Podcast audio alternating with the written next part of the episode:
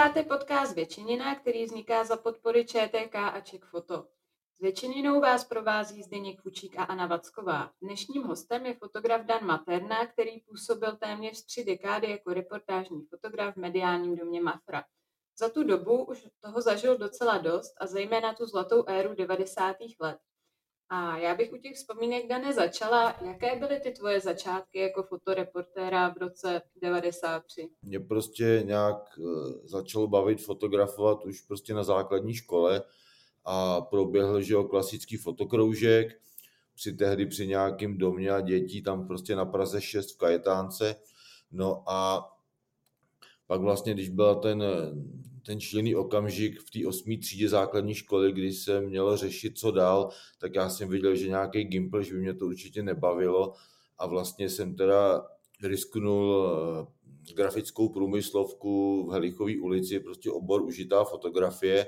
Bylo to náročné, protože za tehdejšího Československa byly takovéhle školy jenom dvě a na každou, jedna byla v Praze a druhá teda v Bratislavě a na každou z nich se hlásilo šílené množství jako dětí a v Praze brali prostě šest dětí, jo. takže já jsem ještě musel projít talentovýma zkouškama, kde jsem měl vytvořit nějakou, nějaké výtvarné díro úhlem, což bylo prostě příšerný.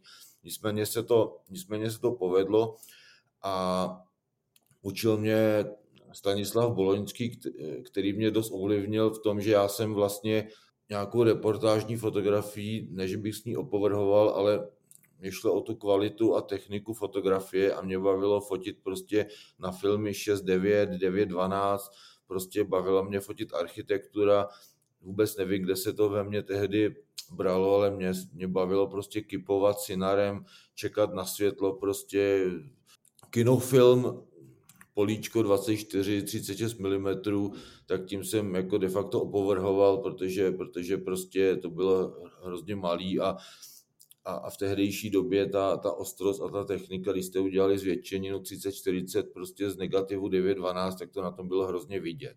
Já jsem vlastně maturoval v roce 90, takže jsem ve čtvrtáku zažil vlastně tady teda, nazývejme to sametovou revolucí nebo převratem, změnou režimu.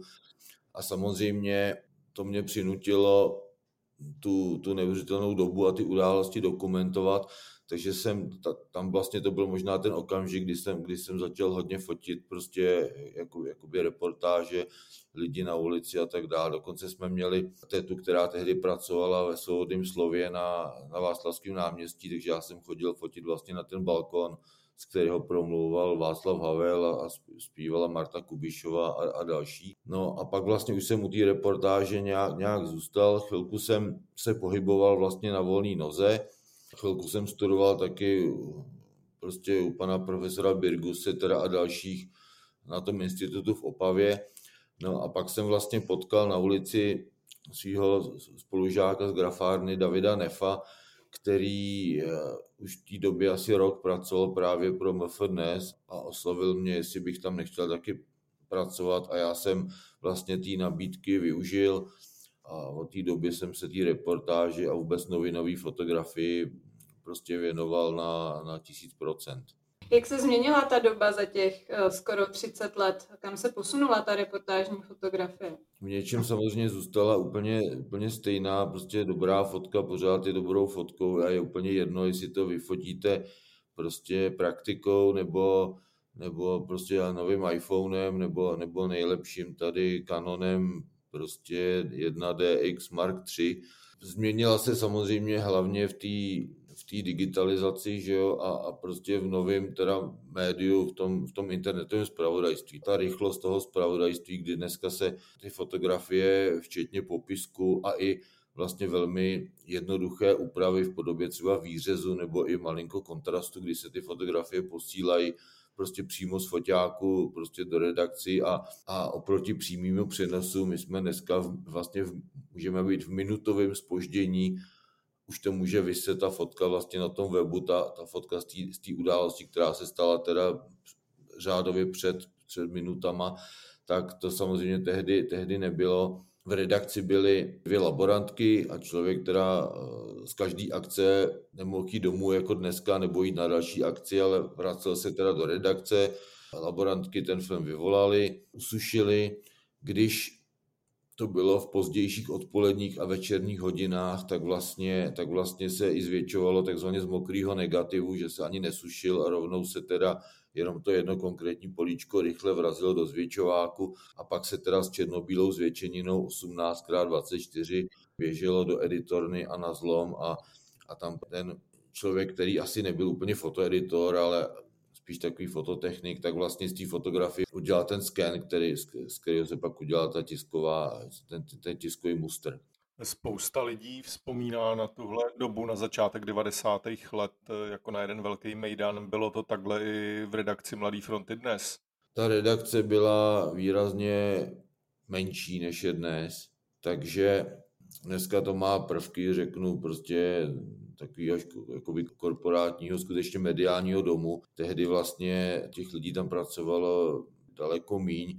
Zároveň se vlastně kolem nás jako děli neuvěřitelné věci v té proměně od toho minulého zřízení po teda vlastně teda demokracii a zároveň kapitalismus, řeknu. Takže nebylo hluchého dne, kdy, kdy prostě, kdy prostě bychom nebyli, neměli co fotit, jo. Prostě ty proměny se, se, se děly za pochodu a, a, a vlastně jsme, jsme zažili a, a, a fotili jako, jako neuvěřitelné věci. A s tím souvisí teda ta, ta, trošku ta vaše otázka, že, že Mejdanem bych to úplně jako, jako nenazýval. Jo. My jsme fakt jako byli jsme o 30 let mladší než dnes samozřejmě a, a, a hrozně nás to bavilo, tím nechci, že by nás to dneska nebavilo, ale, ale prostě fotili jsme prostě od rána do večera pořád a bylo to, bylo to skvělé. No. Já se tady vrátím ještě k těm reportážím, právě když jsi zažil tu zlatou éru těch 90. let, kdy ty fotografové opravdu jezdili. Můžeš vybrat nějakou reportáž, která pro tebe byla vyloženě nejtěžší, třeba na realizaci, co se týče, já nevím, dopravy, psychiky, všeho možného? Jo, tak je, je pravda, že, že samozřejmě ty rozpočty a ta finanční podpora fotografů byla možná o něco o dost větší než dneska, takže my jsme vlastně měli tu, měli tu šanci pokrývat téměř všechny světové události. Zároveň mý kolegové Herbert Slavík a, a Michal Ružička byli a jsou pořád teda skvělí sportovní fotografové, takže oni objížděli prostě i ty velké sportovní události, ať už olympijské hry nebo mistrovství světa v atletice, mistrovství Evropy a světa ve fotbale, hokejové šampionáty a tak dál. A prostě trošku to ovlivnilo náš soukromý život, ale my jsme fakt tou prací jako žili v tom smyslu, že uvedu příklad, ještě ráno jsem fotil nějakou prostě jednoduchou reportáž a někdy kolem 9. 10. jsem přišel do redakce a právě šéf fotooddělení Herbert Slavík mi říká, Václav Havel měl nějaký prostě zdravotní incident, vypadá to s tím jako špatně, pojedeš do Innsbrucku. A já jsem ještě říkal, no tak já si sjedu domů zabalit prostě nějaký ty ponožky a, a druhou košili. Ne, ne, ne, příběh šéf-redaktor dal mi svoji platinovou kartu s lístečkem, kde byl napsaný PIN a já tak, jak jsem byl, tak jsem odjel prostě do Innsbrucku a tam jsem prostě tři týdny pokrýval zpravodajství vlastně o tom, jak, jak, jak se teda pak prezidentův zdravotní stav prostě zlepšil, včetně teda potom návratu do České republiky. Takže podobná situace byla ještě kolem roku, teď nevím, 2000, myslím, pět, když bylo to velký tsunami, tak já jsem měl, já jsem měl vánoční službu a ráno jsem měl fotit úplně jako klasická věc, která se fotí každý Vánoce 26. prostě otužilci pod pod mostem tam u Národního divadla, na tom ostrově u Žofína. No a jak jsem vlez ráno do auta, tak eh, zprávy hlásili teda katastrofu, tsunami a každou hodinu, co jsem poslouchal, tak vlastně ty počty těch obětí prostě se násobily o dvě, o tři nuly a vypadalo to na prostě apokalypsu šílených rozměrů, což se pak ukázalo, že skutečně bylo. No a já jsem teda vzal telefon a volal jsem šéf redaktora a říkám, hele, nemělo by se tam jet? No a ve tři hodiny už jsem seděl v letadle směr Sri Lanka, jo, a druhý den ráno už jsem fotil následky tsunami. To prostě, jak říkám, mělo to velký vliv na náš i soukromý život, že prostě tyhle ty situace se potom těm partnerkám a případně i manželkám těžko vysvětlují, že jsou Vánoce a já chci jet někam na tsunami, že to prostě bylo vždycky vždycky hrozně složitý. Tam se nám ještě povedla taková věc, že jsme si hned najali hydroplán, protože ta nejjižnější část Sri Lanky, tam vlastně nebylo možné, jak se dostat. No a celý den jsme fotografo- jsem teda fotografoval na tom jihu a když po nás po ten hydroplán přiletěl, tak vlastně z toho letadla vystupoval fotograf Reuters a štáb CNN, jo, že, že my jsme dokázali být rychlejší a konkurovat i vlastně s světovým mediálním prostě organizacím. Tohle to se dneska už úplně, úplně neděje, je to daný samozřejmě prostě úbytkem eh, příjmu těch mediálních domů a i tím internetovým spravodajstvím, které, které vlastně kdysi známý ekonom, pan profesor Zelený, kterého jsem fotil u rozhovoru, tak říkal, že, že jeho pohled je na, na, ty, na to spravodajství i na tu fotografii novina, novinářskou, jakože to je vlastně komodita, jejíž hodnota teda dost klesla vlastně. No. Tak, takhle on to pojmenoval a, a, říkal mi to v době, kdy jsem tomu úplně nevěřil, ale dneska teda se mu musím takhle omluvit a, a prostě dávám mu za pravdu, že to tak skutečně asi trochu je. No. Když se přidržím tohohle, jak vidíte budoucnost toho oboru? Máte pocit, že si budou držet noviny třeba ještě za pět let vlastní fotooddělení, nebo třeba se budou spolehat jenom na produkci od agentur, nebo myslím, že zrovna tenhle týden někdo upozorňoval na to, že v nejmenovaných českých novinách nafotil nějakou událost jenom redaktor a to teda ne úplně dobře nebo způsobem, který je pozoruhodný, spíš jak špatně to bylo nafocený a že si toto médium dá normálně jako galerii na web. Takže jaký jsou já myslím, že čty, čtenáři prostě poznají kvalitu, jo.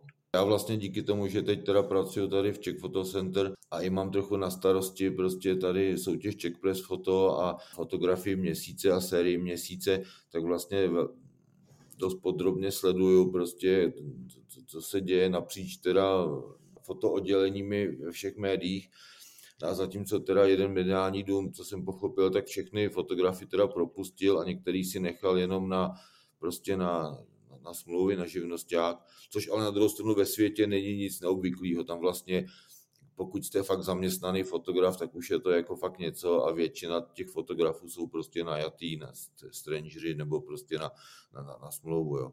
No a na druhou stranu to, to, to, to můžu jmenovat teda, že můj, můj vlastně kolega David Nev, který taky opustil Mafru, tak vlastně teď buduje nový, nový fotooddělení prostě na seznam zprávy. Mají tam vedle prostě domácího ekonomického zpravodajství, mají prostě rubriku obrazem, vlastně tam vyšvihávají jednu krásnou fotogalerii jako za druhou a, a prostě myslím si, že to dělají takhle dobře, no, že, že, že to je cesta, jak prostě se fotograficky v médiích prostě prezentovat. Takže bych tu, tu, tu situaci bych jako úplně neviděl jako nějak jako, jako tragickou. Myslím si, že lidi, čtenáři prostě chtějí kvalitní fotky a je to jenom o odvaze těch, těch šéfů to, to, prostě, to prostě prosadit a prostě to umožnit, vlastně bych řekl. No. Samozřejmě ten ekonomický pohled tam je jako jasný, takže se jako cestuje jako daleko míň. Na druhou stranu vím, že, že prostě jak, jak MF dnes, tak seznam zprávy i další prostě vysílají své fotografie na, na teď olympijské hry do Tokia, takže, takže úplně jako tragicky to taky jako nevidím. No. Myslím si, že ta kvalita je dneska jako kvalita je lepší než kvantita, no, takhle to řeknu. Ještě když se vrátíme k těm tvým reportážím, ty jsi zažil spoustu takových bizarních eh, věcí, třeba jako nahánění i jistých podnikatelů, když se schovávali. Nechceš nám o tom povyprávět? To vlastně nebylo až tak úplně jako o fotografii, spíš to bylo takový jako bondovský dobrodružství. No. Známá příhoda litera Radovan Krejčíř uprchl, nebo jak mi pak říkal, odešel teda ze své vily prostě v Černošicích a v redakci se pak objevila ta informace, že, že teda se vyskytuje prostě na Seychelách, jo. Takže já to vidím jak dneska, že jsem byl u, přátel na nějaký grilovačce někde u Dobříše prostě v sobotu večer a do toho mi volá šéf redaktor říká, zítra letíš na Seychely, najdeš tam krejtíře a vyfotíš ho.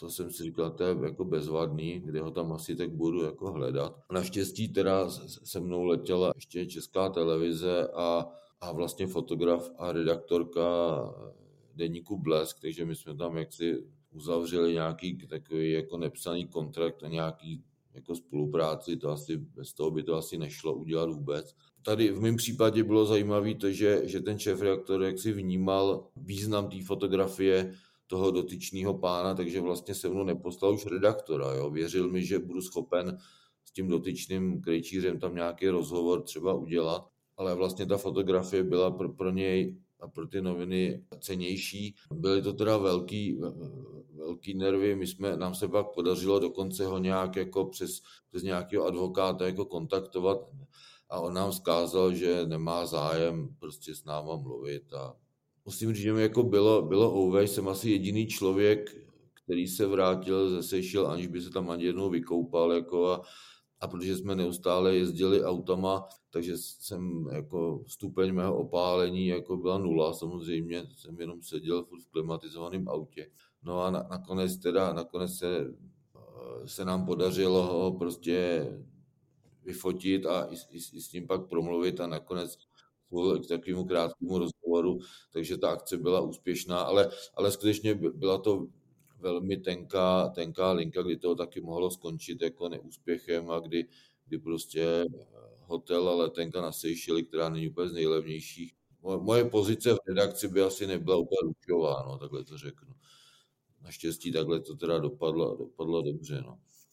A jak to probíhalo? To jste chodili po všech barech, nebo a hledali jste kryčíře, nebo jak to fungovalo? Já jsem, měl, já jsem měl velký support, jak si jo, v Praze v redakci, kde ty redaktoři samozřejmě měli své, měli své kontakty, prostě řekněme nejen na policii a měl jsem, měl jsem teda k dispozici nějaký, nějaký okruh hotelů nebo podniků, kde by se ten dotyčný mohl prostě vyskytovat a v tom jednom vytipovaném podniku jsme ho pak skutečně jako našli, on tam měl nějakou prostě raní, raní snídaní a my jsme na, na blind k tomu, už, jsme pak propadali všichni, všichni zoufalství, že, že prostě se to nepovede.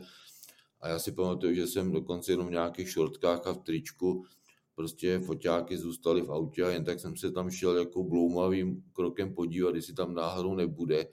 No a, a když jsem ho spatřil, tak prostě jsem měl samozřejmě infarkt a, a tep prostě 250 a, a jako bol jsem běžel k tomu autu pro ty foťáky a zase hned zpátky jsem měl nějaký pantofle na nohách, tak to bylo to, ale, ale prostě uh, fotka v novinách pak druhý den byla teda, že jo, přes celý noviny a, a na druhou stranu skutečně z fotografického hlediska to, to je prostě fotka chlapíka, který je prostě v kraťasech, jako stojí v nějakém luxusním rezortu a mávám, jo, to není nic, jako z fotografického pohledu to není nic zajímavé. Spíš, že ta Česká republika v té době samozřejmě tím jeho útěkem žila a, a, a samozřejmě se rojily různé teorie o tom, proč a z jakých důvodů prostě se mu podařilo z té vily teda odejít nebo uprchnout, nebo, nebo prostě jak to bylo. Byl to milej, milej chlapík, no, tak asi si dovedete představit, že třeba jeho mluva jak prostě byla taková trošku specifická, no, tady k tomu se nebudu už víc asi vyjadřovat, ale, ale přestože nejdříve teda nám vzkazoval, že se s náma vůbec potkat jako nechce, tak nakonec i poskytl jako krátký rozhovor a byl, byl milý, no. Těžko o tom nějak víc, víc hovořit, no. Tak měl jsem i jako jiný cesty, z kterých mám jako, jako radost, takovou jednak jsem si teda splnil takový klukovský sen, že jsem prostě vždycky se chtěl podívat na letadlovou loď, jo. Takže jsem prostě taky šel v redakci za vedením a říkám, hele, já bych chtěl prostě na letadlovou loď. A tak otázka, kolik to bude stát, bude to stát tolik, dobrý, tak, tak jeď. Takže jsem prostě chodil na americkou ambasádu tady v Praze, kde mě prostě paní Stahlíková s tím neuvěřitelně jako pomohla. Vlastně se, se teda s tou americkou armádou, potažmo teda pak s tím letectvem, nebo co to je, tak vlastně se skontaktovat a celý, celý to domluvit. Jediný teda takový překvapení bylo, že my jsme letěli teda linkou do Bahrajnu a v Bahrajnu jsme přešli na takovou neveřejnou část letiště, kterou měla pronajatu americká armáda. Ta plocha, když jsme pak měli odlítat, tak ta plocha byla posetá prostě vrtulníkama a až na konci bylo jedno takové jako malé letadlo. No a já jsem samozřejmě doufal, že tam poletíme tím vrtulníkem a bude to, vrtulníkem jsem předtím letěl xkrát, takže jsem říkal, že to bude v pohodě. No a my jsme šli, šli po té ploše a všechny ty vrtulníky jsme míjeli, až jsme teda vlezli do toho letadla, no tak to jsem si říkal a sakra. Takže jsem zažil teda start i přistání na letadlový lodi, no a to je samozřejmě jako krásný. No. Byli jsme tam vlastně dva dny a co nejvíc doby jsem se snažil strávit na té palubě a jak z filmu teda Top Gun, a tak je to taková taková prostě klukovská pěkná věc. No. A, a druhý sen, který se mi teda splnil, je prostě návštěva Severní Koreje. Jo. To je to je země, která se naprosto vymyká všemu, co, co jsem kdy jako viděl a zažil. A ještě teda zvědomím toho, že jsem viděl a zažil jenom co severokorejský stát chtěl, abych viděl. Jo. Tehdejší, tehdejší předseda sněmovny, nynější teda ministr kultury Lubomír Zaorálek, vlastně si, si, si, si, si domluvil tam nějakou prostě skutečně jako pracovní, pracovní cestu a vzal sebou deset, deset novinářů a já, protože jsem měl ve sněmovně nějaký kontakty tehdy, tak jsem se to dozvěděl docela brzo, takže jsem se tam nějak hned jako, jako nominoval v redakci s tím samozřejmě souhlasili. Byli jsme tam, byli jsme tam tři dny, byli jsme tam samozřejmě hlídaný jejich zřejmě policií. Zajímavý bylo, že všichni ti, ti páni, včetně třeba číšníků, rozuměli česky, takže člověk tam musel být opatrný v tom, co, co, co říká. A ten program byl daný, prostě ukazovali nám z jejich pohledu ty, ty, ty nejkrásnější věci, muzeum darů Kim Ir-sena a sklizeň prostě rýže a a stanici metra a takovéhle věci jsme viděli. Já jsem hodně, hodně fotek tam udělal přes sklo prostě z jedoucího autobusu. Proti tomu nějak jako neprotestovali, takže jsem, takže jsem vlastně většina těch nejlepších fotek vznikla z toho, z toho autobusu při těch přesunech. A bylo to teda neuvěřitelný a kosmický a stejně si myslím, že z těch fotek ta, to byly takové jako jemný, jemný niance. Tam třeba bylo pro mě hrozně obtížný fotit lidi na ulici, protože tam platí zákon, že Severokorejec se nesmí potkat a promluvit s cizincem, aniž by na to neměl další dva jako svědky, jo. Aby si zájemně dosvědčili, že teda tam nedošlo k něčemu prostě z jejich pohledu nelegálnímu. No a teď tam byl takový bizarní podchod pod, pod, tím, pod tou hlavní nějakou prostě pěti, šesti proudou silnicí a já jsem fotil ty lidi, jak jdou po těch schodech a teď oni viděli prostě cizince s foťákem a měli v očích jako hrůzu. Jo. Bylo to hrozně, takže, takže jsem samozřejmě zvažoval, samozřejmě jsem fotil, ale, ale bylo to trochu, bylo to trochu ne, ne, nepříjemný. No. A pak ještě vlastně e, ta zaorálková cesta pokračovala do Soulu, takže my jsme jako jedni z mála na tomhle světě přeletěli z Pyongyangu do, do Soulu. A já jsem tam šel na letišti na odbavení jako první, no a ten jeho korejský celník listoval tím mým pasem a ty tam spatřil to severokorejský výzum a prostě zastavil jsem mu krevní oběh a, a zíral na mě a říká mi, vy jste byl v Severní Koreji. A já jsem mu říkal, no ještě dneska, před hodinou, jako.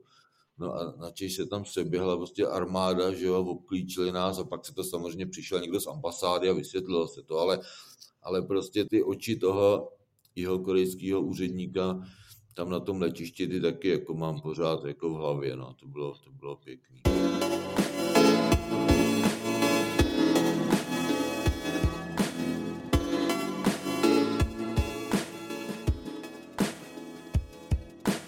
Se vrátíme ještě do té doby, než jste přistáli v tom soulu, jak vlastně probíhala ta kontrola fotek v té Severní Koreji? Hele vůbec. Nějak. Prostě já jsem z tohohle měl obavy, takže jsem si sebou fotil jsem se na digitál a měl jsem sebou dva takové disky, kde jsem to neustále průběžně ukládal a říkal jsem si, no tak kdyby to nějak to, tak, tak třeba jeden zachráním, nebo honili si mi v hlavou hm. stejné věci, jaký napadají teď vás, prostě, prostě takovýhle, takovýhle jestli si dám prostě hard disk do boty nebo podobné blbosti samozřejmě, ale, ale vůbec je to jako, jako, jako nezajímalo. No. Tam je vlastně strašně zajímavý, když se člověk na ty fotky dívá, že přesto, že to je jenom, jak, jak sám jste říkal, určitý výsek, který jim samotným nevadil, že, že se fotí, takže přesto z nich nějaký obrázek o tom, jak to tam vypadá, jestli člověk udělá, to, že to prostě z evropského pohledu vypadá absurdně, ty šestiproudí silnice nebo kolika proudí, které jsou vlastně úplně prázdný. Hmm. Takže možná tam funguje i to, že prostě člověk nevidí to, v čem žije, nebo mu to přijde normální. Bavili jsme se pak o tom, o tom jako s kolegama, nakonec i teda Lubomír Zaorálek v letadle za náma přišel a chtěl ty naše fotky vidět, protože on měl jiný tam nějaký státnický teda program. A, a vlastně tak se mu ty fotky líbily, nakonec nám ještě s Honzou Šibíkem udělal výstavu, vlastně ve sněmovně. Jsme z toho měli výstavu po návratu, ale shodli jsme se na tom, že, že vlastně to, co jsme tam jako zažili, že to něco v těch fotkách je, ale je to, když jsem se fakt hodně snažil, tak prostě je to, je to málo, no, je to prostě, je to prostě, je to prostě šílený. Nakonec, myslím, jedno od Press Photo nedávno vyhrála fotka ze Severní Koreje z Pyongyangu, takový to potemnělý město. Oni mají nárok na byt na jednu 30W žárovku, takže proto v těch oknech je stejně málo světla. Akorát prostě portrét Kim Il-sena uprostřed té fotky je osvícen prostě normálně plnohodnotným bílým světlem a ta fotka je teda úžasná, no, co, co vyhrála to od Press Photo. Takovou nemám. to musím říct, že nemám. No jste odlítali v blbou dobu a jaký třeba, když zažiješ takovýhle, byť jenom dva, tři dny v té izolaci, jaký je šok přiletět do té Jižní Koreji? No tak Jižní Korea je civilizační šok i pro středoevropana, to je vlastně takový New York, který je ale úplně nový. Jo. Ono to má zajímavou historii, že prostě Severní Korea v rámci sovětského bloku byla sovětským svazem neuvěřitelně podporovaná, zatímco v Jižní Koreji si měli prostě do té půlky od 70. let relativně špatně.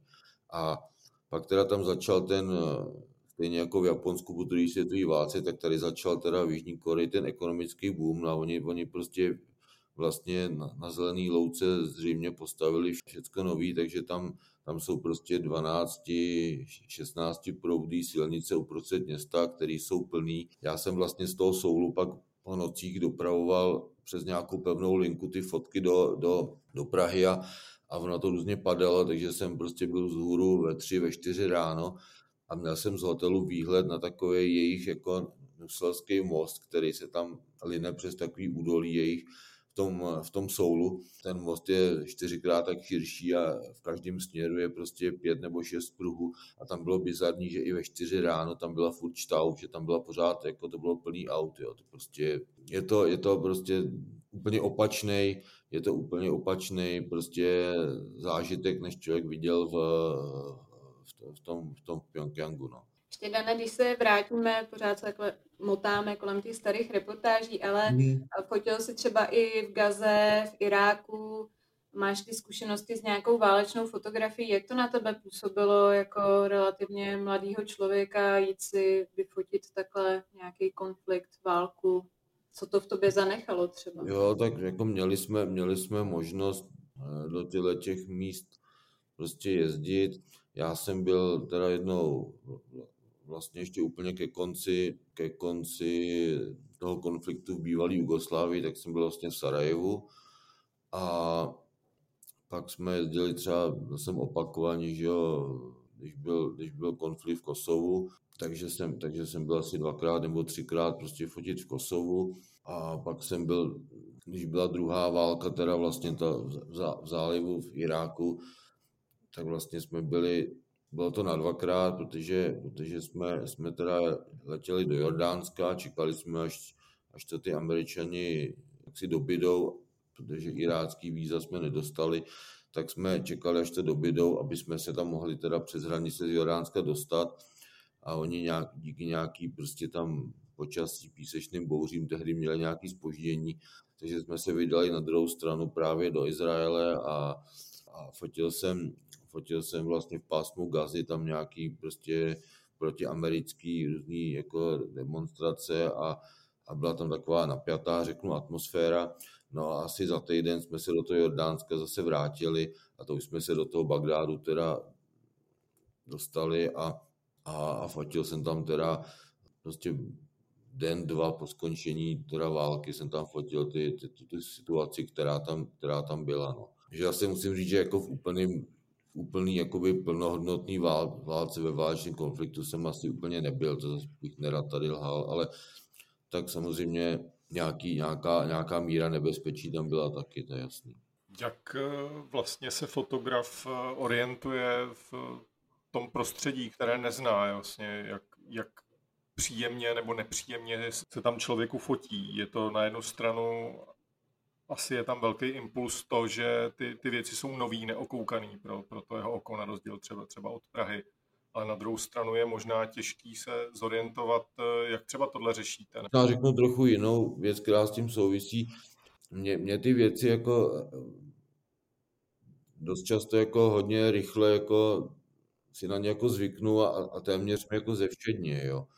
Takže já se snažím, když někam přijedu, tak vlastně fotit se co nejvíc hned v těch prvních dnech, protože pak už mě to přijde jako, že to, že, že, že, že to je normálka a, a, a vlastně pak mě to třeba mrzí, že jsem nefotil víc. Já třeba v tomhle obdivuju hrozně jako Karla Cudlína, který si vybere téma a je schopen prostě rok, dva, tři jezdit prostě fotit prostě židovskou obec na Ukrajinu nebo, nebo prostě má, má jiný témata a, a je to na těch jeho fotkách samozřejmě vidět, že, že tomu věnuje tolik, že prostě pak z toho vykřeše to, to, to, to nejlepší. To, já to takhle úplně jako nemám. Já mám rád, když je prostě nějaká akce, když se tam něco děje a, a prostě je to, jak je to pro mě nový a atraktivní, tak prostě fotím co nejvíc. No a, a co se týká nějaký jako tak je dobrý splynout s davem a, a dělat to, co ostatní, no, byť jako s tím foťákem úplně neprovokoval, no, takhle to řeknu asi. Ještě, Dané, vlastně eh, třeba tvoje fotka roku z roku 2007 eh, má docela sílu, protože ta série těch článků a ta fotka dokázala změnit eh, zákon tehdy. Můžeš taky o tom říct něco víc? Bylo to tehdy takový téma, kdy se prostě ty, ty rozešlí nebo rozvedení prostě manželé nebyli schopni domluvit na, na, na, na té péči prostě o dítě. Já jsem vlastně už předtím, rok předtím dostal na Czech Press nějakou cenu za, to byla taková série fotek známého teda bojovníka za, za práva těch otců, myslím, že jsem mal pan Fiala, a ten teda ten se ocitl v situaci, kdy, kdy prostě ty svý syny dva po nějakou dobu teda neviděl, protože ta, ta máma mu ho prostě nedávala a on přišel, bylo to v Karlíně na Sokolovské ulici a on teda přišel v pátek, v ruce měl soudní teda rozhodnutí a příkaz, že ta máma mu ty kluky má na ten víkend dát a ty kluci s ním nechtěli jít. A on se tam s nima začal jako různě jako přetahovat, chudák, to jedno dítě skončilo dokonce na zemi. No, fotil jsem to se největším teda jako sebe zapřením, ale říkal jsem si, že prostě ty fotky by mohly ukázat tu hrůzu, kterou ty děti zažívají, že by s tím mohl někdo něco dělat. No. Tak to se, to se v té v první fázi se teda to nestalo a, a ty mý dvě kolegyně v redakci, Jana Blašková a Pavla Kubálková, se tomuhle tématu prostě věnovali dál až, až vlastně došli tady na, na tenhle ten další příběh té Sáry eh, Bareo, která vlastně, tam to mělo ještě mezinárodní přesah v tom, že ona teda se tam zřejmě splanula láska prostě k nějakému chlapíkovi z Portugalska a, a eh, pak se o to dítě nedokázali prostě jako dohodnout a vlastně před tou soudní budovou tam eh, na Kinského náměstí na Praze 5, tak tam vlastně celý se to odehrálo prostě hrozně rychle. Oni to ty příslušníci, ty justiční stráže viděli na kamerách, takže hned jako vyběhli a, a, a zabránili dalším nějakým tam strkanicím. Nicméně, nicméně ta, ta fotka teda skutečně byla v novinách otišťována opakovaně a vedlo to až teda k nějakému bodu jednání vlády a vlastně se, se, se přiměřeně změnily zákony ku prospěchu prostě těch dětí, aby, aby, prostě, aby prostě netrpěli. No já už si přesně detaily nepamatuju, ale, ale mělo to takovýhle prostě hlas odezvu, takže za to jsem byl samozřejmě rád. Jak už zmínila Anička, ta fotka vyhrála Czech Press Photo, teda kromě toho, že přispěla třeba k tomu, že se ta situace změnila. Jak jsou pro vás obecně ceny důležité? Teď, že vzhledem teda k mý nový tady pozici jsem přešel na druhou stranu barikády, ale tak bylo to jednak, když jsem pracoval v těch novinách a vlastně jsem se pravidelně Czech Press Photo účastnil, tak vlastně to bylo jednak eh, takový ohlédnutí za to, co člověk jako za ten rok udělal, nebo spíš neudělal, protože, protože já teda se snažím být hodně, hodně sebekritický, takže, takže jsem každou fotku vlastně jako, jako zvažoval. Dokonce se mi opakovaně stalo, že jsem, že, že jsem fotky z nějakých situací neposlal a ten fotograf, co stál vedle mě, tak to poslal, dostal za to cenu. Tak já jsem ty fotky nechal šuplíku a to je život. To samozřejmě ne, taky není tak, že by prostě ty moje fotky byly horší nebo, nebo lepší, jenom ten výběr toho tématu jsem si říkal, že není tak silný, abych to, abych, abych to tam dával. No a jako fotka roku člověku fotografovi život jako nezmění, ale samozřejmě je to jako, je to milý a je to příjemný a a vlastně musím teda takhle i tady Daniele Mrázkový poděkovat, že vlastně tu soutěž jako založila a že to, že to prostě, že, že to prostě rozjela tímhle tím směrem, kterým to rozjela. No.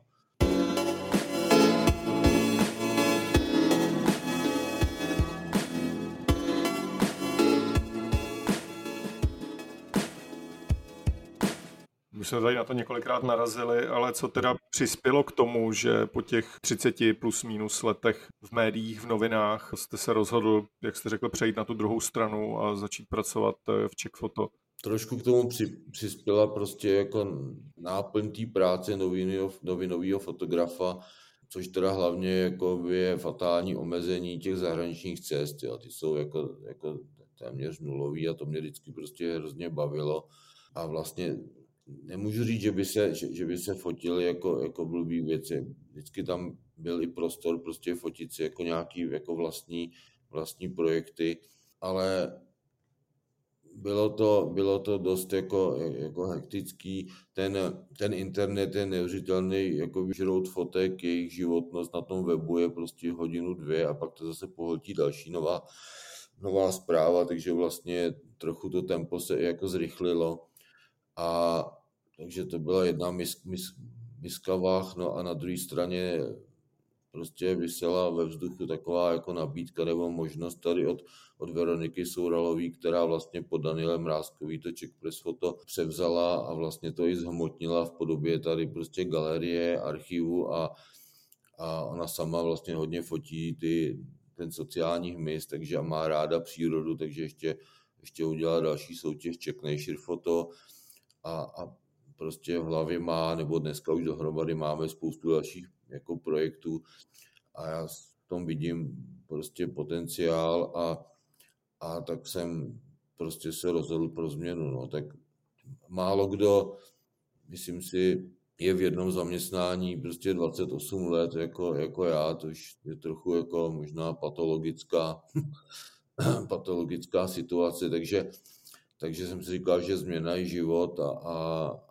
a mám tady prostor jako něco, něco taky trochu fotit, takže, takže jsem jako focení úplně nepověsil na hřebík a zároveň se prostě tady snažím tomu, tomu pomoct a, a ještě dál to posouvat. No. V posledních letech část fotografů začala tu cenu Czech Press Photo eh, bojkotovat. Byla kolem toho určitá kontroverze. Eh, myslíte si, že tohle je něco, co se podaří urovnat nějak do budoucna, že, že se tu situaci podaří nějak vyřešit? To má několik, ně, několik rovin. Jedna, jedna rovina je ta, že, že teda celý to vzniklo teda kvůli fotce roku, kterou pracovně nazýváme opice.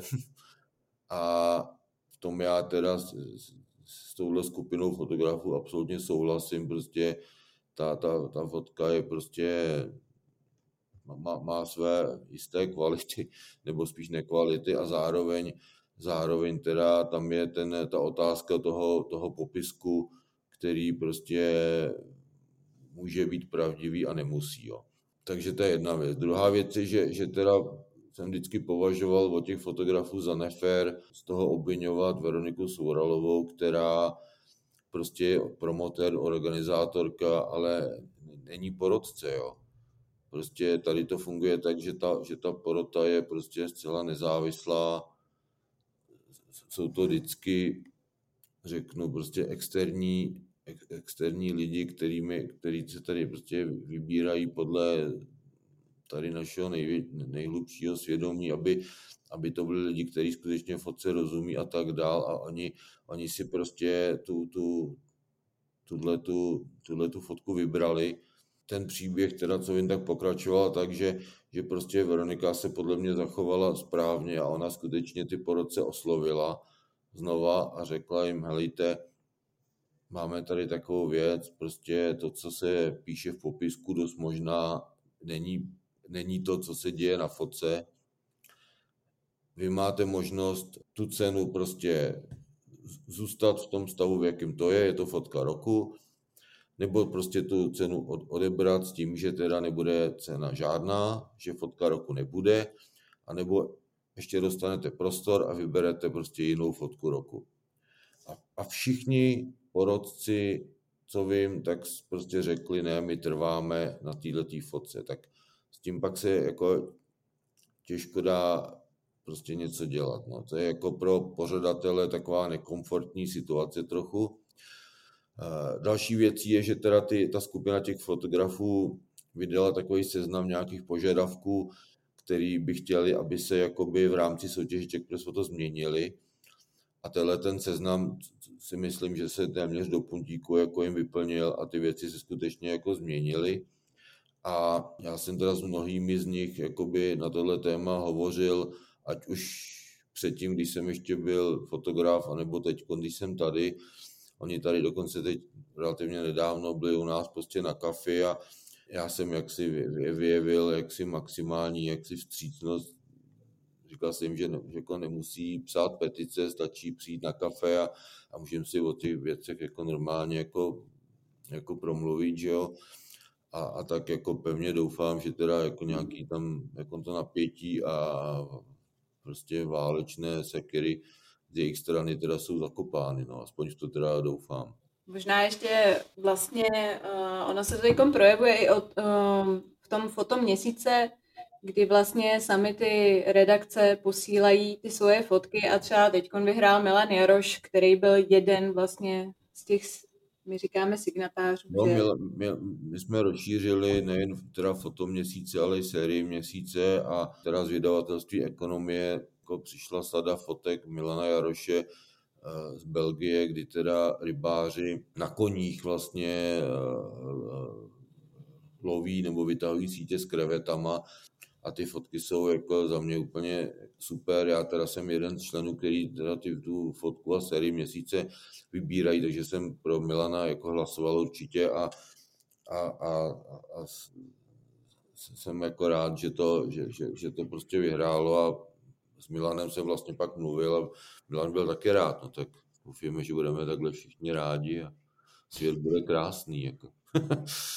to by byla skoro super tečka za, za tím dnešním povídáním. A ještě bych se zeptal, a když tak mě opravte, ale mám pocit, hmm. že jedna z posledních větších věcí tady před tím přestupem, co, co jste hmm. fotil, tak byly vlastně covidové nemocnice. Můžete nějak přiblížit, jak to probíhalo a jak se, jak se fotilo na těch covidových odděleních? Jednak bylo docela těžké se tam dostat, protože ty nemocnice jednak měly sami samozřejmě dost práce já jsem, mě se nakonec teda podařilo nějak se domluvit s nemocnicí na Bulovce. No, musím říct, že jsem měl jako v té době se o tom covidu jako něco vědělo a spíš mý než dneska samozřejmě a jako nepopírám, že jsem měl šílený jako prostě strach, že, že se tam nakazím nebo mohlo stát jako cokoliv a zase jsem jako věřil, že třeba, že třeba ty fotky prostě ukážou to, co se tam děje, co vlastně 99% obyvatel jako nevidí, neuvidí a, a, a že by to mohlo teda jakoby nabádat lidi k nějaký opatrnosti, která by potom mohla třeba snížit to, tu, tu nákazu u nás. No tak bylo to, bylo to velmi nekomfortní focení, protože samozřejmě jsem měl na sobě všechny ty ochranné obleky, co měli ty zdravotníci, takže prostě respirátor, přesto ještě roušku, celý ten, jsme tomu říkali sněhulák, celý ten ochrany, ochrany oděv, bylo v tom, eh, bylo v tom teda pekelný, pekelný horko. Ještě dostala zabrat i technika, protože já jsem měl teda dvě těla, dvě objektivy a když jsem pak se odcházel a z toho jsem se slíkal, tak jsme ty foťáky celý taky postříkali nějakou dezinfekcí, takže ty dostali taky záhul. Prostě bylo to, bylo to samozřejmě jako zajímavý. Nějak jsem se teda naštěstí nenakazil, covid jsem doteďka doufám teda neměl a, a už jsem navočkovaný, takže se mi to doufám vyhlo nějak. Tam ještě teda vlastně vznikla jedna fotka, který, který teda, kterou teda přezdívám modelka. To jsem vlastně s okolností s Davidem Nefem měl jednu z posledních teda víkendových služeb. No a vědělo se, že, vědělo se, že prostě o tom víkendu přiletí pětice Čechů, kteří vlastně byli v tom Wuhanu, v tom, v tom čínském městě, kde, kde to bylo to epicentrum toho onemocnění COVID. No a tam v pátek od odpoledne do večerních hodin postupně narůstaly ty focení, takže jsme si to s Davidem nějak jako rozdělovali. A já jsem, já jsem prostě šel, já jsem prostě šel v neděli večer na nějaký prostě koncert do Fora Karlín. A, a do toho teda vyplynulo, že oni, oni přiletějí na starý ruzinský letiště právě taky v neděli večer, takže David říkal, že to vyfotí. Oni ty lidi zažili teda plnou cestu, protože oni letěli nejdřív do Paříže, z Paříže do Bruselu a z Bruselu je, Bruselu je teprve vyzvedlo jako český letadlo, který je do, dovezlo právě do Prahy. No a já jsem teda jel že metrem normálně z domova do ten do toho fora, vyfotil jsem ten koncert, tam to probíhá klasicky, ten promotér vám umožňuje fotit na začátku první tři písničky a pak vás že ho vyvedou ven, vyhodí vás, takže jsem jel zpátky, dal jsem si doma sprchu, vlez jsem si do postele, otevřel jsem si počítač, to už bylo třeba tak, nevím, 11 večer a začal jsem tyhle fotky editovat. No a do toho jsme si neustále s Davidem volali, co na tom letišti, ještě nepřiletěli, podmínky pro focení zoufalí, možná vůbec nic neuvidíme, nakonec teda, že, že, že nás teda nevemou na plochu, ale že přes nějaký sklo, pak, že teda milostivě tam někdo otevře nějaký dveře, aby tam prostě aspoň tři fotografové viděli. A do, došli jsme k tomu, eh, že teda bude lepší ještě sjet na Bulovku, kde, kam oni je povezou. No, takže já jsem se, já jsem se teda zase oblík a jel jsem, jel jsem na Bulovku, byl jsem tam relativně chvíli, protože za mnou už teda přijela ta kolona, ta, ta velká transportní sanitka, prostě plus, plus nějaký doprovod. A tam teda vznikla fotka, kdy, kdy prostě nádherné ženě, která má jenom roušku a elegantně vystupuje zadními dveřmi z té sanitky, tak vlastně galantně pomáhá jeden ten záchranář, který má právě na sobě celý ten ochrany, ochrany oděv a je to taková trochu jako bizarní situace, ona má ještě nějakou prostě kabelku od, od Louis Vuittona, že jo.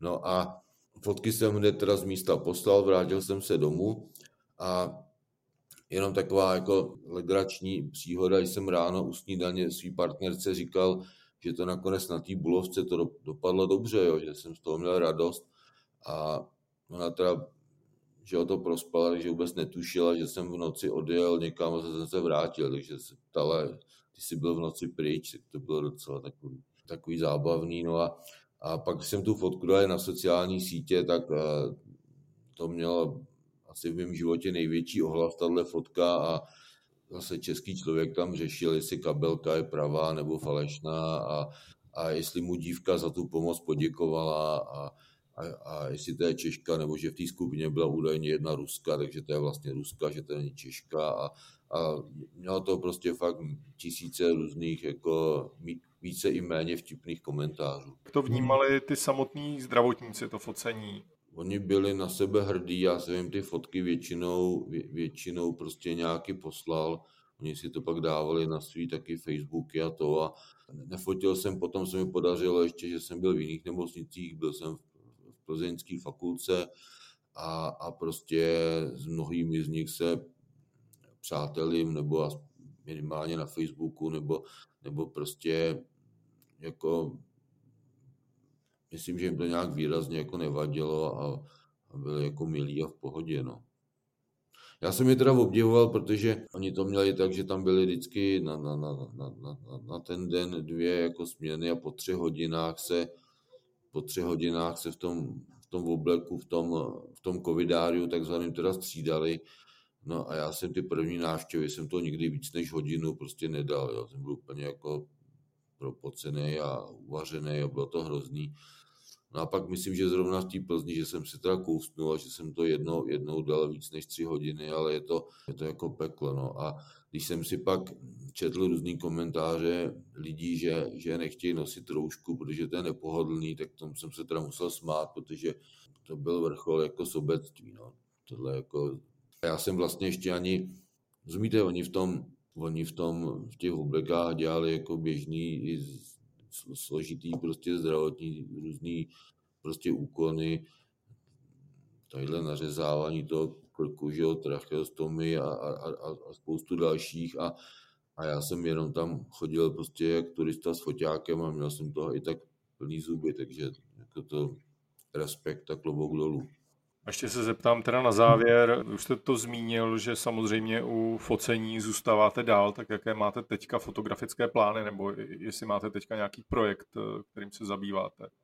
Teď jsem si trochu odpočinul teda od, od, prostě reportážní fotky a uh, my máme s Veronikou ještě jako rádi prostě pejsky, zlatý retrievery a společně jsme vydali vlastně dvě knížky o pejskách, je to úplně jako odpočinková věc a, a jsou to vlastně pohádky. Veronika k tomu píše hezký příběhy, pohádky pro děti a, a i, i třeba pohledem toho pejska jasně prostě Karel Čapek to napsal jako nejlíp a nikdo ho nikdy nepřekoná takovou laťku, ani jako to jsme ani nikdy si nemysleli, že bychom ho chtěli překonávat, to je prostě to je samozřejmě nejlepší, ale, ale tak máme jako v plánu teď takovou třetí knihu zase o pejskách, no, tak to je pro mě jako hrozná jako zábava a relax. Tak to byl Dan Materna, se kterým samozřejmě je spousta témat, na které se nedostalo, třeba se dostane někdy příště, třeba jak se fotí Česko z výšky, nebo obecně jak se fotí portréty lidí. Eh, pokud by vás eh, jeho fotky zajímaly, tak eh, nelze než doporučit jeho webovou stránku danmaterna.cz, jestli se nepletu. A Danovi za čas a odpovědi děkuji Anna Vacková a Zdeněk Fučík a děkujeme za poslech. Já moc děkuju, já moc děkuju, nashledanou.